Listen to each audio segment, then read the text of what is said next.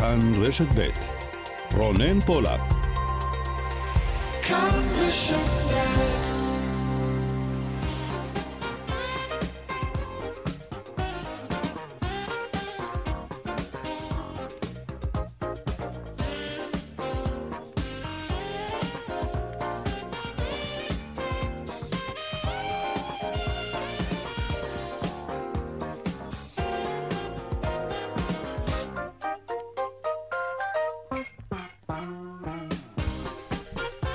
ארבע ועוד שש דקות, צבע הכסף, התוכנית הכלכלית כאן ברשת ב', שלום לכם, תודה שאתם איתנו. המייל שלנו כסף כרוכית כאן.org.il.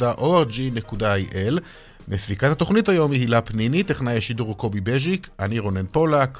אנחנו מיד מתחילים.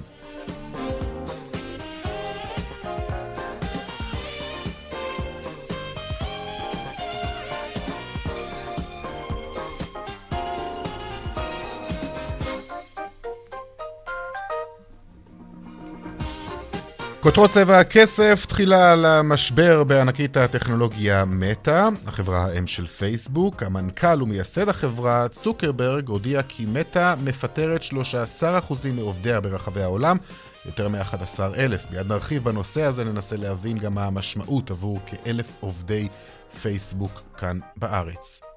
פיטורים גם בקבוצת שטראוס בישראל אחרי משבר הסלמונלה במפעל הממתקים של החברה בשטראוס מתחילים בתוכנית התייעלות הכוללת פיטורים של כמאה עובדים במטה החברה. נזכיר כי רק אתמול פורסמו תנאי שכרו של המנכ"ל החדש, שי באב"ד, מי שהיה מנכ"ל משרד האוצר, עלות שכרו השנתית אה, של באב"ד יותר משישה מיליון וחצי שקלים. ממוצע סל המוצרים ברשתות השיווק עמד בחודש שעבר על 967 שקלים. זו עלייה של 19 שקלים ביחס למחיר הסל בחודש שקדם לו, כך עולה מנתונים שפרסם היום אה, משרד הכלכלה אה, באמצעות אה, המועצה הישראלית לצרכנות. הפער בין הרשת היקרה לרשת הזולה ביותר בחודש אוקטובר 36 אחוזים, אלו 311 שקלים. מהבדיקה עולה כי הרשת שמכרה את סל המוצרים הבסיסי במחיר היקר ביותר בחודש אוקטובר היא אה, רשת אה, סופר יהודה, 1,171 שקלים לאותו הסל, והרשת הזולה ביותר היא רמי לוי באינטרנט, כ-860 שקלים.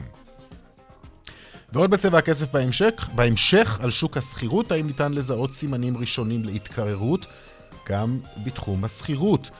נדבר על כך, נבדוק גם אה, מיהו הבנק שעליו התלוננתם בשנה האחרונה הכי הרבה. ועל מה בעיקר אתם uh, מתלוננים. וגם היום uh, החל השופינג אייל, יומיים של מבצעים כחול לבן. כרגיל אנחנו נמליץ לכם לקנות רק את מה שאתם צריכים ולבדוק שהמבצע הוא אכן מבצע ולא סתם uh, ניסיון של החנויות לנצל הזדמנויות. Uh, מחרתיים, ביום שישי, יהיה מה שמכונה יום הרווקים הסיני. ואז עיקר הקניות שלנו יעברו לאתרים המקוונים, האתרים הסיניים, ננסה להבין מה העמלה שנשלם על עסקה אה, בחו"ל. ומהו שיעור הפטור ממס על רכישה באתרים האלו מחו"ל. נדבר על כך וגם הדיווח משוקי הכספים כרגיל לקראת סוף התוכנית. צבע הכסף עד חמש, אנחנו מיד ממשיכים.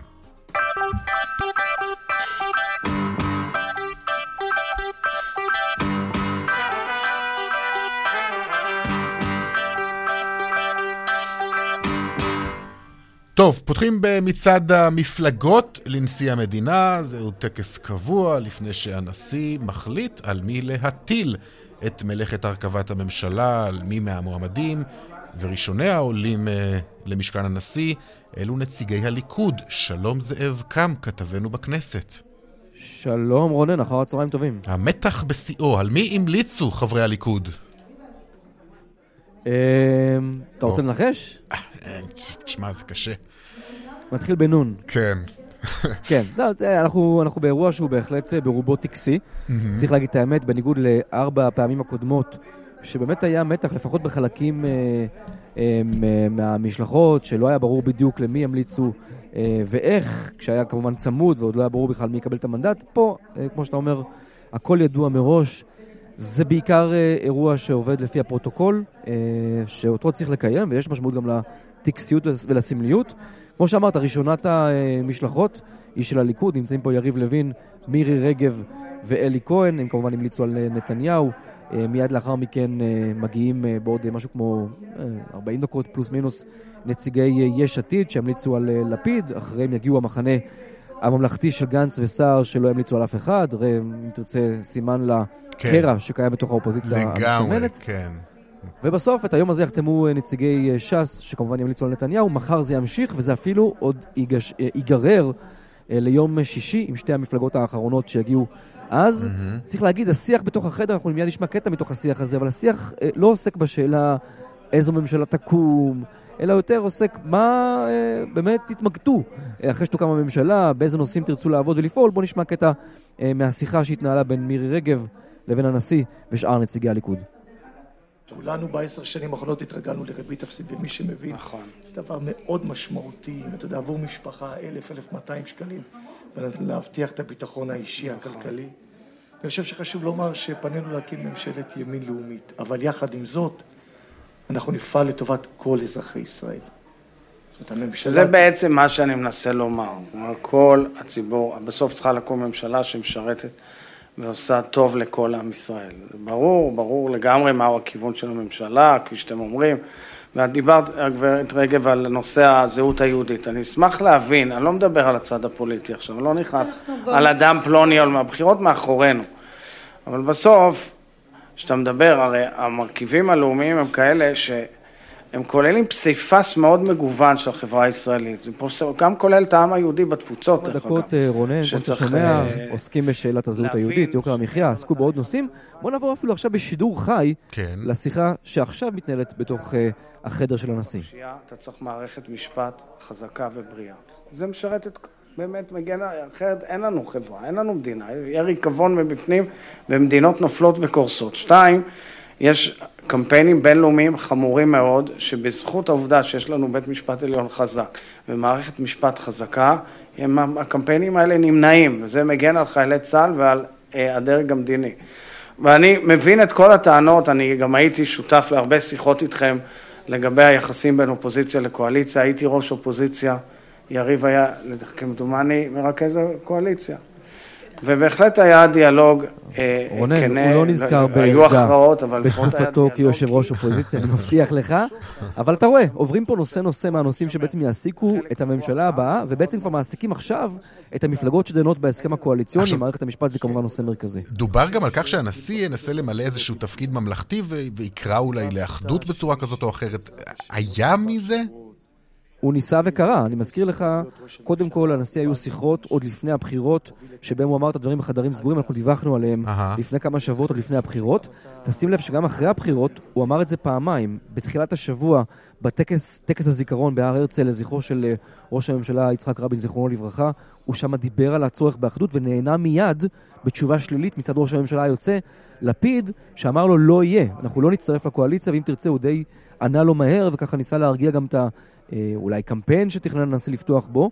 גם היום, בדברים שהוא אמר הבוקר בבית הנשיא, כשהוא קיבל את התוצאות של הבחירות, הוא אמר, דעתי בנוגע לממשלת אחדות ידועה.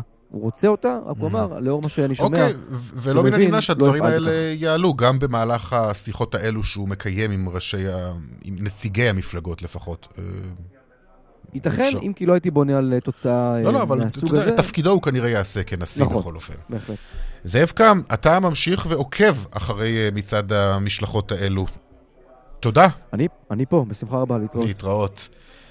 עכשיו uh, כלכלה, הפיטורים בפייסבוק, ועכשיו זה כבר רשמי, עם ההודעה הרשמית של מייסד uh, פייסבוק על הקיצוצים בחברה, uh, ואיך זה גם ישפיע על אלף עובדי פייסבוק כאן בישראל. שלום איתי שיקמן, כתבנו לענייני טכנולוגיה. אהלן רונן. נתחיל בהתחלה, אחרי ההדלפות, היו כאלו במהלך הימים האחרונים ואי הבהירות, עכשיו זה רשמי, המכתבים יצאו. נכון מאוד. אגב, ההדלפות אה, באופן אה, לא מפתיע, או אולי כן מפתיע, היו די מדויקות, דיברו על אה, אלפים, אז הנה הנתון הרשמי, אנחנו מדברים על למעלה מ-11,000 עובדים, מתוך כ-87,000 עובדים במטה העולמית שישלחו הביתה. הסיבה העיקרית היא כמובן הנתונים האחרונים, ואפשר לומר הקריסה של החברה, שווי השוק שלה. אם ניקח את עצמנו שנה, שנה וקצת אחורה, מטה הייתה בשיא שלה. היא הייתה אז עוד פייסבוק, ב- בסוף אוגוסט 2021, תחילה ספטמבר, עמדה על שווי של 1.2 טריליון, והיום השווי שלה מוערך ב-240 מיליארד, אולי אפילו פחות, לא בדקתי את הנתונים נכון להיום, והיום היא מודיעה כאמור על שליחתם הביתה של יותר מ-11 אלף עובדים, שהם כ-13 אחוזים מסך העובדים בחברה, מכה קשה, והם גודעים ככה את ה... או חותכים בבשר החי, ומרק צוקרברג אומר, זה תהליך שהוא כואב, אבל זה תהליך שאנחנו חייבים לעשות אותו מהר ככל האפשר, וכבר היום המכתבים יצאו, באמת נפרדו. עכשיו, כמובן שבכל מדינה שמתה מעסיקה בה, היא צריכה לפעול לפי החוק המקומי. בישראל, לדוגמה, כאן, כמו שאמרת, מעסיקים למעלה מאלף עובדים, יש תהליך שצריך ללכת לפי החוק, משמע החברה צריכה לזמן את העובדים, כמו החוק בארץ, לשימוע לפני פיטורים. אני מבין שכבר היום יש שיחות כאלה, אנחנו לא יודעים עדיין להגיד כמה. אני כן שומע מתוך החברה על, במילים גבוהות, בוקה ומבולקה, באמת חשש גדול והרבה בלאגן והרבה מאוד תסכול וחוסר ידיעה. כן, יש עובדים שכבר קיבלו הודעה שהם ככה באזור הבטוח, שהם נשארים. Mm-hmm. אנחנו עוד לא יודעים לומר כמה עובדים פוטרו. אני לא בטוח שנצליח, נאמר, ולהגיד את זה, כי באמת הישראל מסרבים להתייחס לנתון, מפנים לפוסט הציבורי הארוך והמפורט של מרק צוקרברג, אבל לא יותר מכך. אוקיי, נמשיך ונעקוב. איתי שיקמן, תודה. תודה. ממשיכים בנושא הזה. שלום לך, דרור ליטבק, מנכ"ל חברת אקספריס, העוסקת בגיוס, הכשרה, השמה ושירותים בהייטק. שלום. שלום, רונן. יודע להסביר לנו מה קורה שם בפייסבוק או, או מטא? כן. צוקרברג משחק את המשחק. הוא משחק את המשחק הכלכלי, כשהמניה יורדת ומתרסקת. ועל מנת להעלות אותה חזרה, הולכים לדבר הקל והפשוט, ולצערי הרב, לשחרר ולפטר למעלה מעשרת אלפים עובדים. זה בהחלט יום עצוב להייטק בעולם. פחות תפס המטה, נכון? זאת אומרת, אנחנו זוכרים לפני שנה את החזון ואת התוכניות הגרנד... הגרנדיוזיות. בסוף בסוף, שנה אחרי, אתה... ההתייחסות למטה זה לא כאל איזושהי... מפלצת לא טכנולוגית. תראה, אני לא חושב שזה, שזה בדיוק הרגע, האם, האם ההחלטה האסטרטגית לשנות למטה, אפשר לבחון אותה כרגע. כי בסופו של דבר גם פייסבוק נקלט אה, לסוג של מיתון עולמי ופיטורים מאוד מאוד גדולים בהייטק, בהייטק העולמי. אה, אז אי אפשר לדעת האם אסטרטגית הם טעו בכיוון. אני יכול להגיד לך, אבל... ואולי זו בשורה, ואני מאוד מקווה שזו תהיה בשורה טובה להייטק הישראלי, מטא לא, לא ויתרה למהלך האסטרטגי למטאוורס, לפיתוחים ול-R&D ולפתח mm-hmm. את המוצרים הטכנולוגיים הבאים בעולם, וחלק נכבד מאנשי הפיתוח ש, שעובדים על זה יושבים פה בישראל. Mm. אוקיי, אז זו בשורה לפחות אולי אופטימית לפחות בתחום הזה. מצד שני, אני, אני אתה יודע, אני, אני מנסה לחשוב על זה ואני אומר לעצמי, הרשתות החברתיות שאחרי הקורונה, מן הסתם דועכות. זה קורה כמעט בכל הפלטפורמות, הרי בתקופת הקורונה התחום הזה פרח, והיו נדרשים עובדים ועוד עובדים, והיו עוד גיוסים, ועכשיו זה כבר לא המצב. זאת אומרת, יש בתהליך הזה אולי משהו גם טבעי שמייצר את הפיטורים האלה. תראה, הפיטורים האלה באים בעקבות צמצום בהוצאות פרסום מאוד מאוד גדולות של, בסופו של דבר כשנכנסים למיתון, כשהכסף יקר, כשהאינפלציה משתוללת, חברות באות, ודבר ראשון שהן עושות, הן מנהלות את ההוצאות שלהן.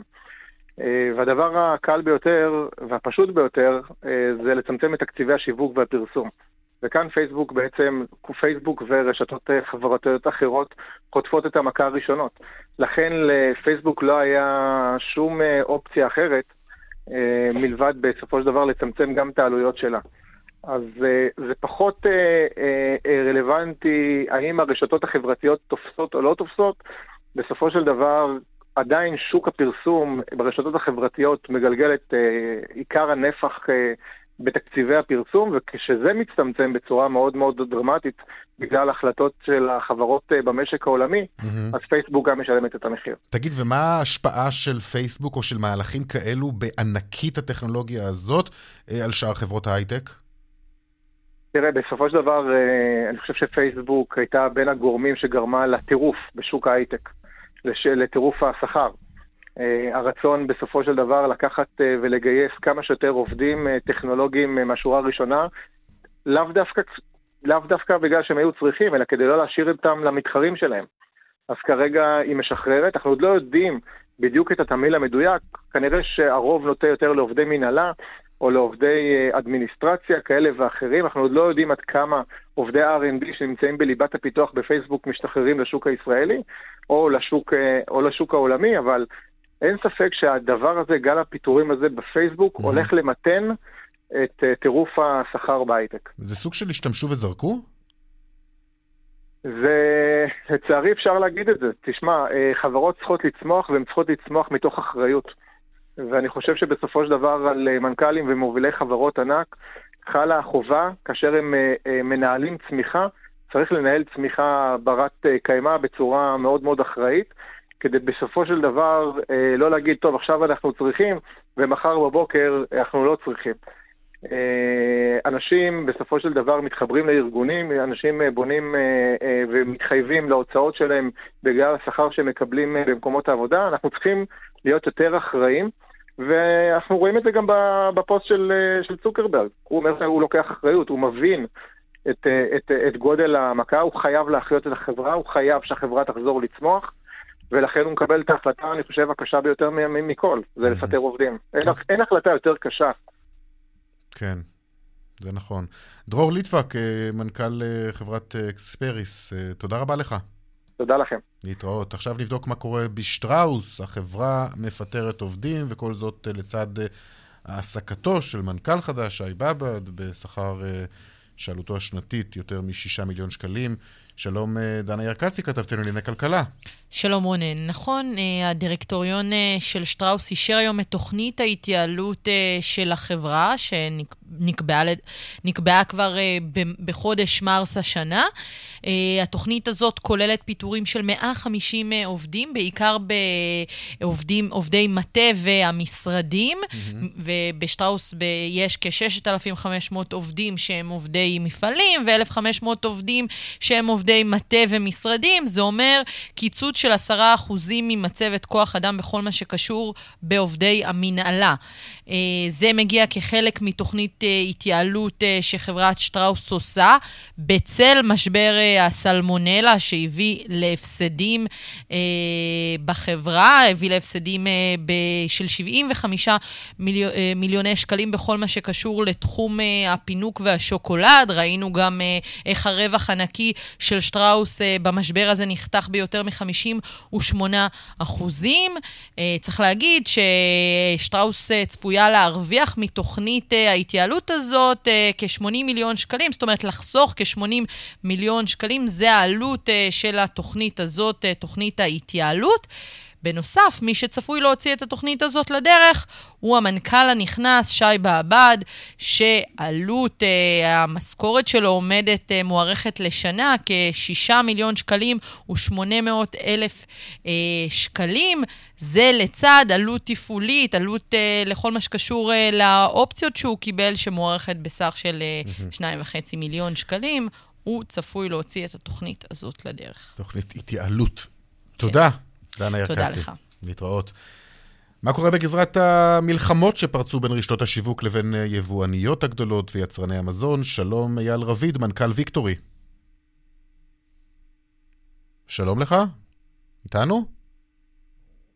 לא, הוא לא איתנו על הקו. אני איתך, אני איתך. אה, הוא כן איתנו על הקו. למה? למה הטעו אותי? שלום, שלום. שלום, מה שלומך?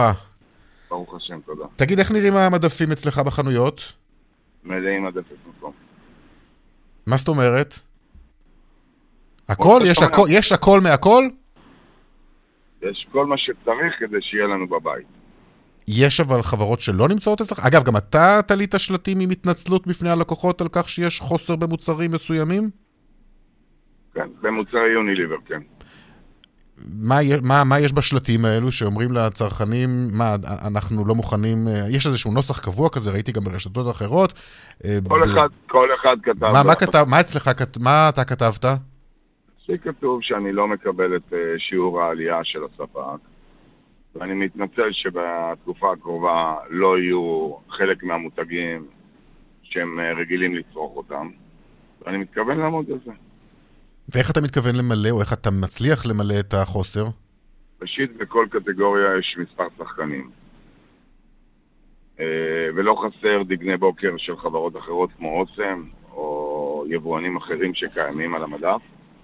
אה, אם זה בגזרת השמפו, יש לנו די ויותר. כמעט ואין קטגוריה שאין, ש, שיש בה חוסר אה, של משהו. Mm-hmm. אולי, אתה יודע, המוצר היחיד שאני יכול להגיד, וואו, כאילו, יש בעיה לצרכנים כרגע, זה כריות נוגת, שזה טעם נרכש במיוחד, ש, שהילדים אוהבים אותו. אז לא יקרה כלום אם יאכלו פחות סוכר, אתה יודע.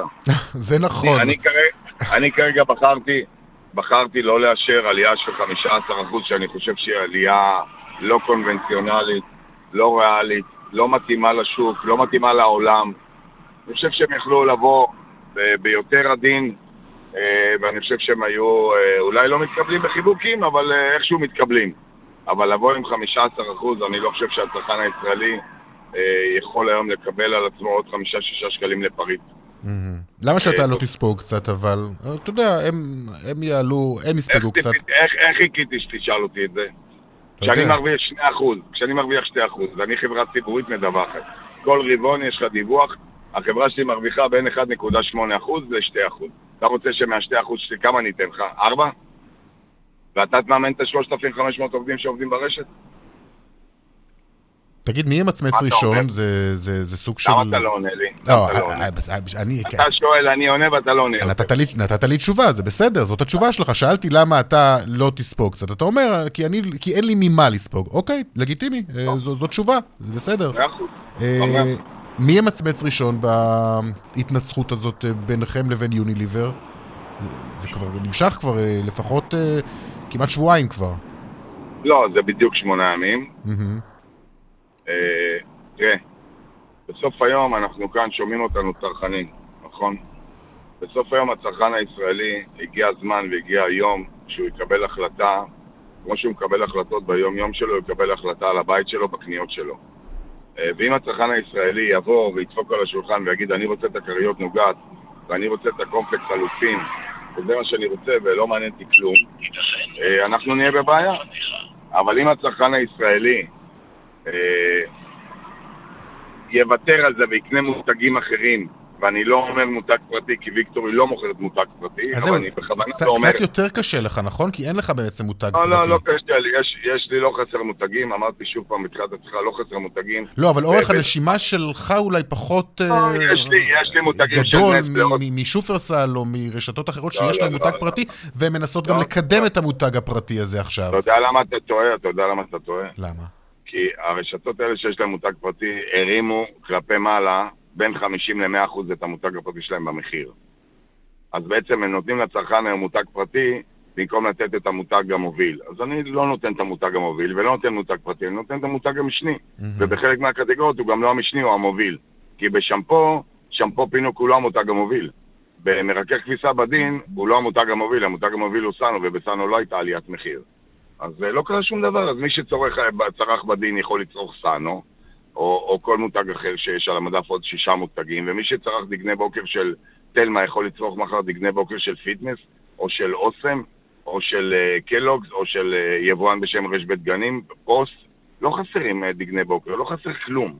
המדפים מלאים... אז איך זה, בוא, בוא תגיד לי, בוא תן לי את התרחיש, איך זה נגמר כל הסיפור, איך זה ייגמר? תראה, בנושא של יוניליבר אני לא רואה את ויקטורי מסיימת אותו מחר בבוקר, גם לא בעוד שבוע, גם לא בעוד שבועיים. אני לא יכול לקחת על עצמי אחריות של 15% להעלות מחיר, לא יכול. אלא אם כן, ואני חוזר שוב, הצרכן יבוא ויגיד לי, אני מוכן לשלם לך 20% יותר, תביא לי כריות, לא מעניין אותי.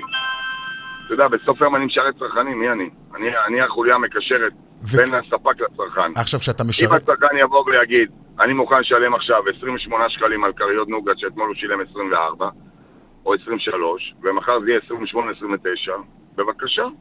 זה מה שאתה מוכן לשלם, בבקשה. אני, אייל, מנכ"ל רשת ויקטורי, לא מוכן אה, להעמיס עוד 6 שקלים.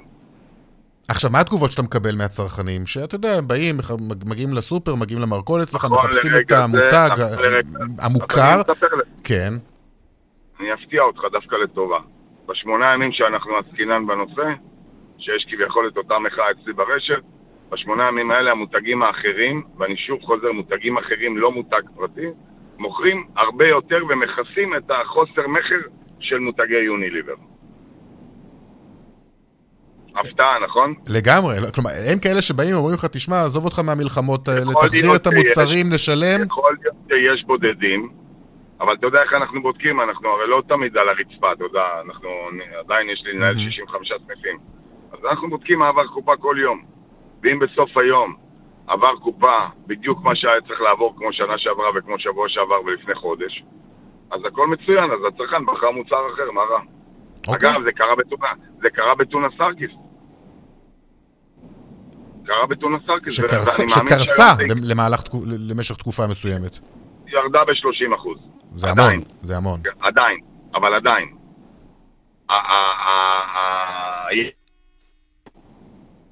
נעלמת לי, לא אייל? כן. אני אומר, הירידה של סטארקיסט עדיין בשלה. עדיין היא מקובעת במינוס 30 אחוז. עדיין אומר 30 אחוז?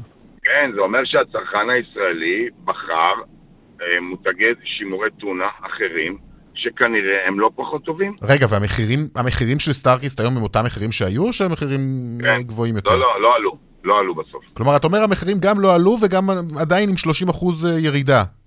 כי הצרכן כועס. הצרכן כועס, וסיפרו לו שיש מותגים אחרים. הוא מן הסתם קנה אותם, וכנראה שהם אה, לא רעים בכלל, והם אה, אפילו אותו דבר בטעם. אתה יודע, מאוד מאוד קשה להבדיל בטונה. כשאתה פותח את הטונה ואתה שם אותה בסלט או בכריך, קשה מאוד להבדיל כן. באיכויות הטונה. אוקיי. אה, אייל רביד, מנכ"ל ויקטורי, תודה. אני, אני כן. מאחל, תודה לך, אני מאחל לצרכנים בישראל שיקנו חכם, יקנו נכון וישמרו על הכיס שלהם. תודה רבה, אייל רביד. תודה לכם, להתראות. ביי ביי.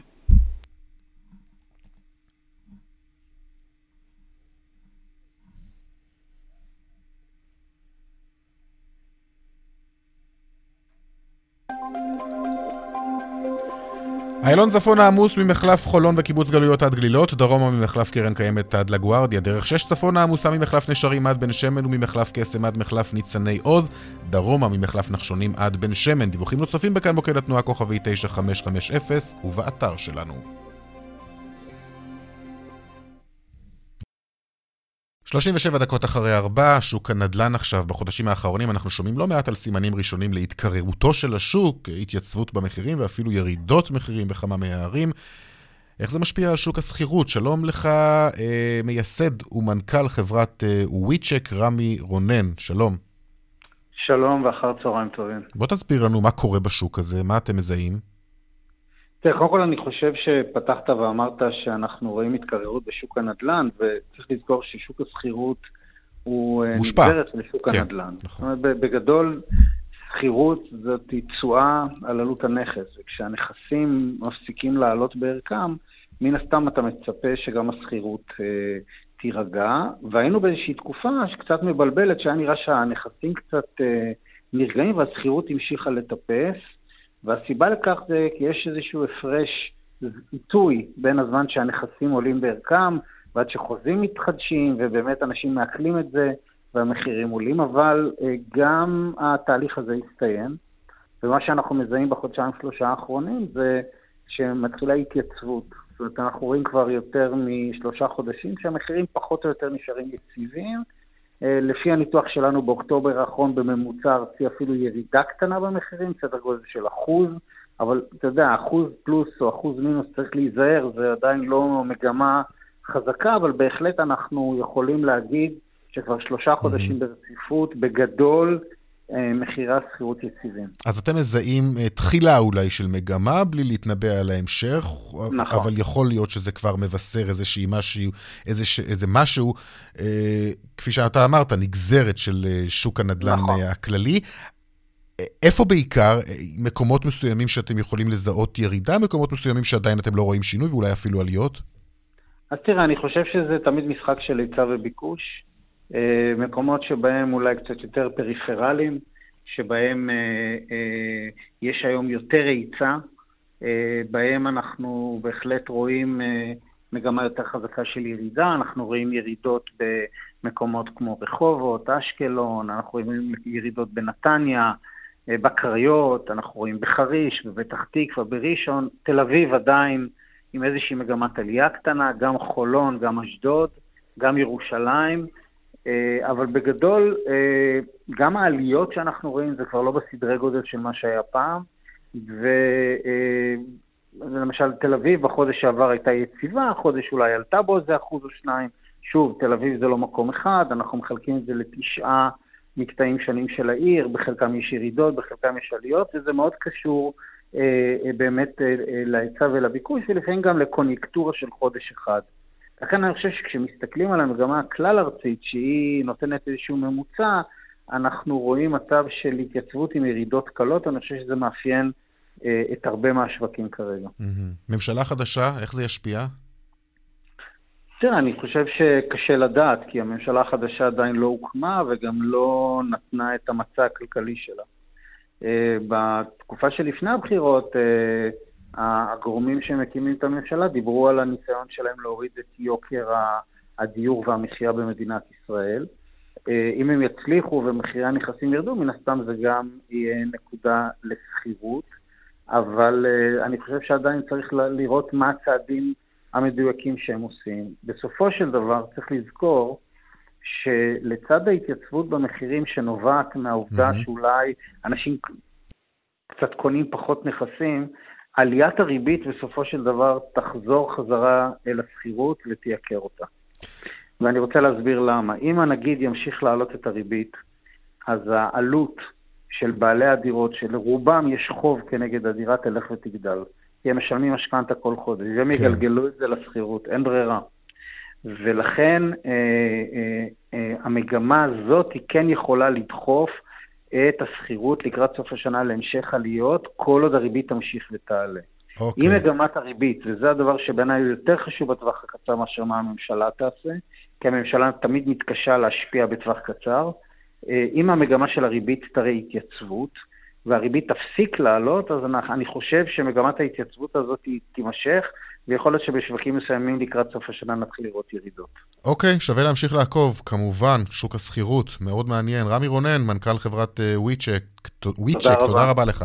תודה רבה. להתראות. Uh, עכשיו לבנקים ולאיכות השירות שאנחנו מקבלים מהם, עם כל הכבוד לפרסומות של הבנקים, שאתם יודעים, הם מנסים שם, הבנקים, למשוך אותנו ממקום אחד למקום אחר, מתברר שהלקוחות יודעים גם להתלונן נגד הבנק שלהם, וטוב שכך.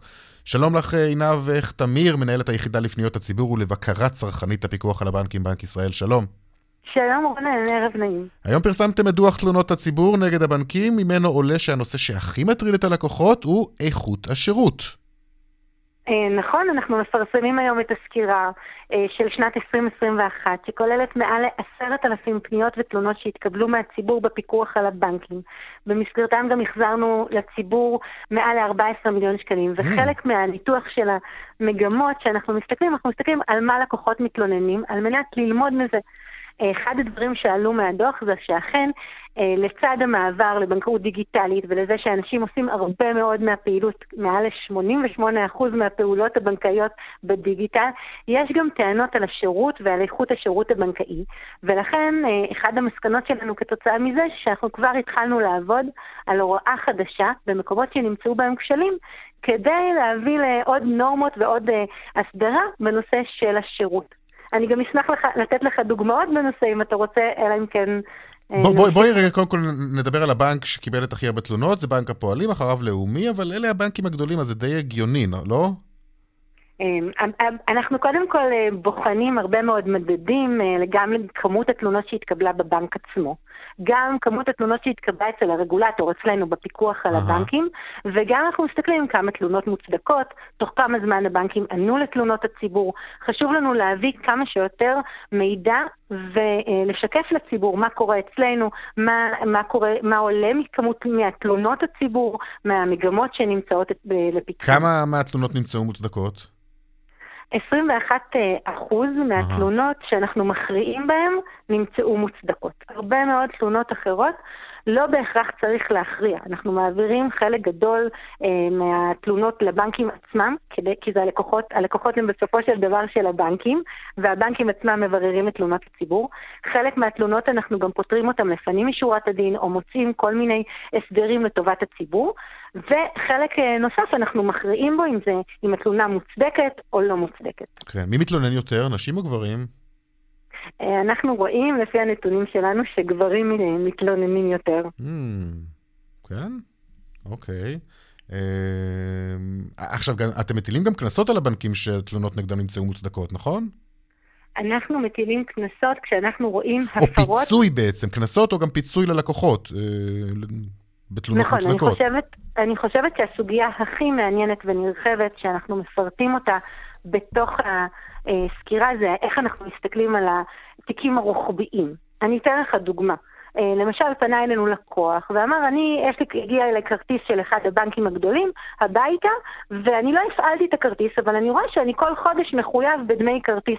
אצל אותו לקוח, כאילו, בסופו של דבר זה הצטבר למשהו כמו 300 שקלים. אבל, באנו והסתכלנו מה קורה כאן, וראינו שבאמת, אה, באותו הבנק, אה, גובים עמלה אה, של דמי כרטיס עוד לפני שהלקוח משפעל את הכרטיס. וזה אסור על פי התעריפון עצמו של הבנק. אה. ולכן הורינו לבנק להחזיר לעוד 11,000 לקוחות, שבעצם לא פנו אלינו כמיליון שקלים. וזה... בהחלט, כן. זאת תלונה אחת שיצרה אה, מצב שבו לקוחות אחרים, הרבה מאוד לקוחות אחרים, אה, בעצם אה, הייתה לזה השלכה רוחבית לגבי לקוחות אחרים, וזה חשוב כמובן. לכו ותתלוננו אם אתם מרגישים שהבנק פוגע בכם, אם יש לכם איזושהי תלונה על שירות. תנסו דרך הבנק, ואם זה לא מצליח, כמובן לפנות אליכם לפיקוח על הבנקים, ובמקרים רבים זה משתלם. תודה רבה לך, עינב איך תמיר, מנהלת היחידה לפניות הציבור ולבקרה צרכנית, הפיקוח על הבנקים, בנק ישראל, תודה לך. תודה רבה. להתראות.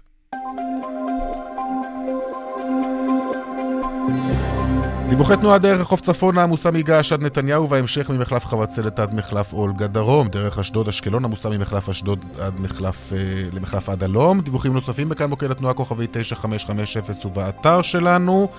חסות, פרסומות, ואז נחזור עם אה, הקניות אה, של ה... אתם יודעים, הקניות באתרים, לקראת גם ה... יום הרווקים הסיני שיהיה ביום שישי, איך כדאי לקנות, מה כדאי לקנות, איפה משלמים יותר עמלה, פרסומות כבר חוזרים. עשר דקות לפני חמש, עכשיו לימי המבצעים של חודש נובמבר, היום זה התחיל, אתם יודעים, יומיים של שופינג IL, קניות כחול לבן, מחרתיים זה כבר יום הרווקים הסיני, אחר כך יש את ה Black Friday ועוד ועוד. שלום ספי פלס, אה, משנה למנכ"ל הייטק זון, שלום. שלום, ואחר הצהריים מצוינים. תגידי, מה צריך לקחת בחשבון? במיוחד, התאפקנו, חיכינו לנובמבר, ואז... אז הנה, כן, אז ככה. בגדול, כמו שאמרת, חגי נובמבר כבר כאן, אנחנו נמצאים תחת מתקפה חזיתית של כל חנויות ה e-commerce ואתרי האונליין. כן. יש שפע עצום של מבצעים והטבות, חלקם אטרקטיביים, חלקם פחות. אבל, כמו שאתה אומר, לפני כל קבלת החלטת קנייה, חשוב רגע לעצור ולהתעסק במה שאנחנו לא אוהבים, שזה הכלכלה של הסיפור.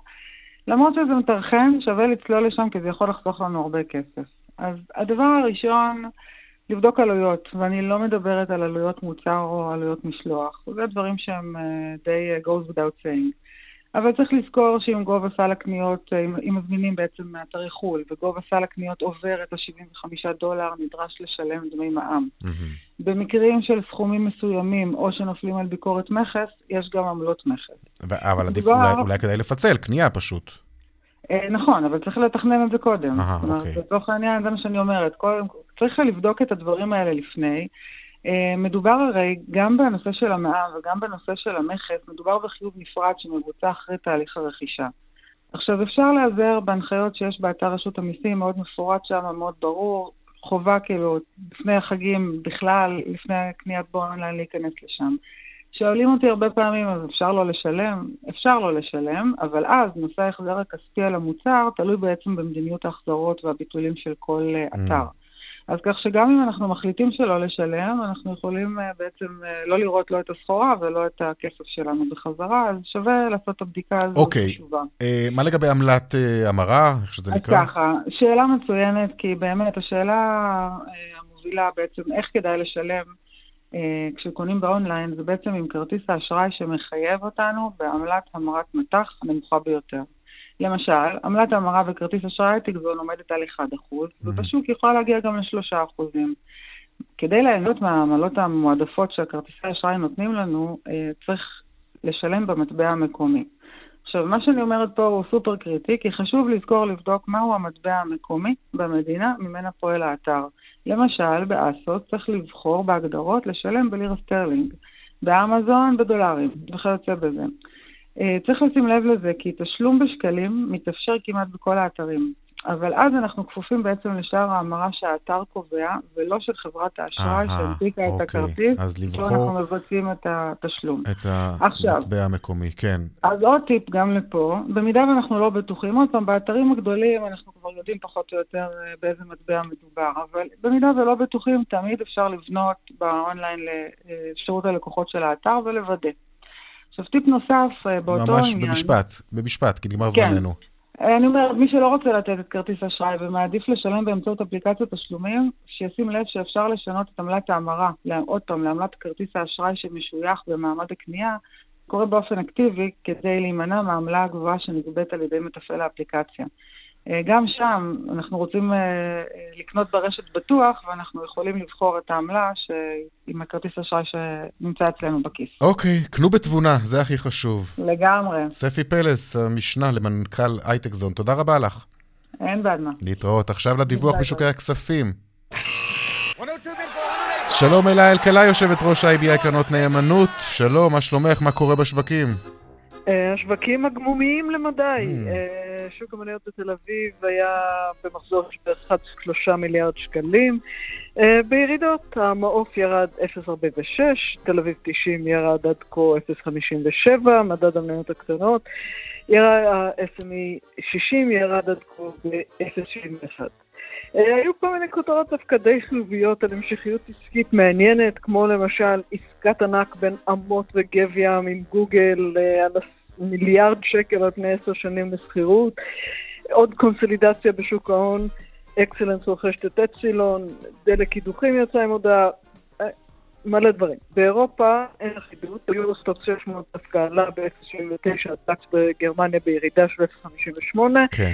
בארצות הברית השוק במגמה שלילית, כשהנסדק, החוזים על הנסדק בירידה של 1.13 וה-S&P אוקיי. חוזים בירידה של 0.85. אלה אלקלעי, תודה רבה לך. ערב מצוין. להתראות, צבע הכסף מהדורת יום רביעי, מהדורה האחרונה לשבוע זה. סיימנו, הילה פניני הפיקה את המשדר, טכנאי השידור קובי בז'יק. אהוד כהן במוקד התנועה, אני רונן פולק, המייל שלנו כסף כרוכית כאן.org.il, אנחנו גם בטוויטר, חפשו אותנו שם, יאיר ויינרב או רונן פולק. תוכנית נוספת של צבע הכסף ביום ראשון בארבע. ערב טוב שיהיה לכם להתראות. ביי.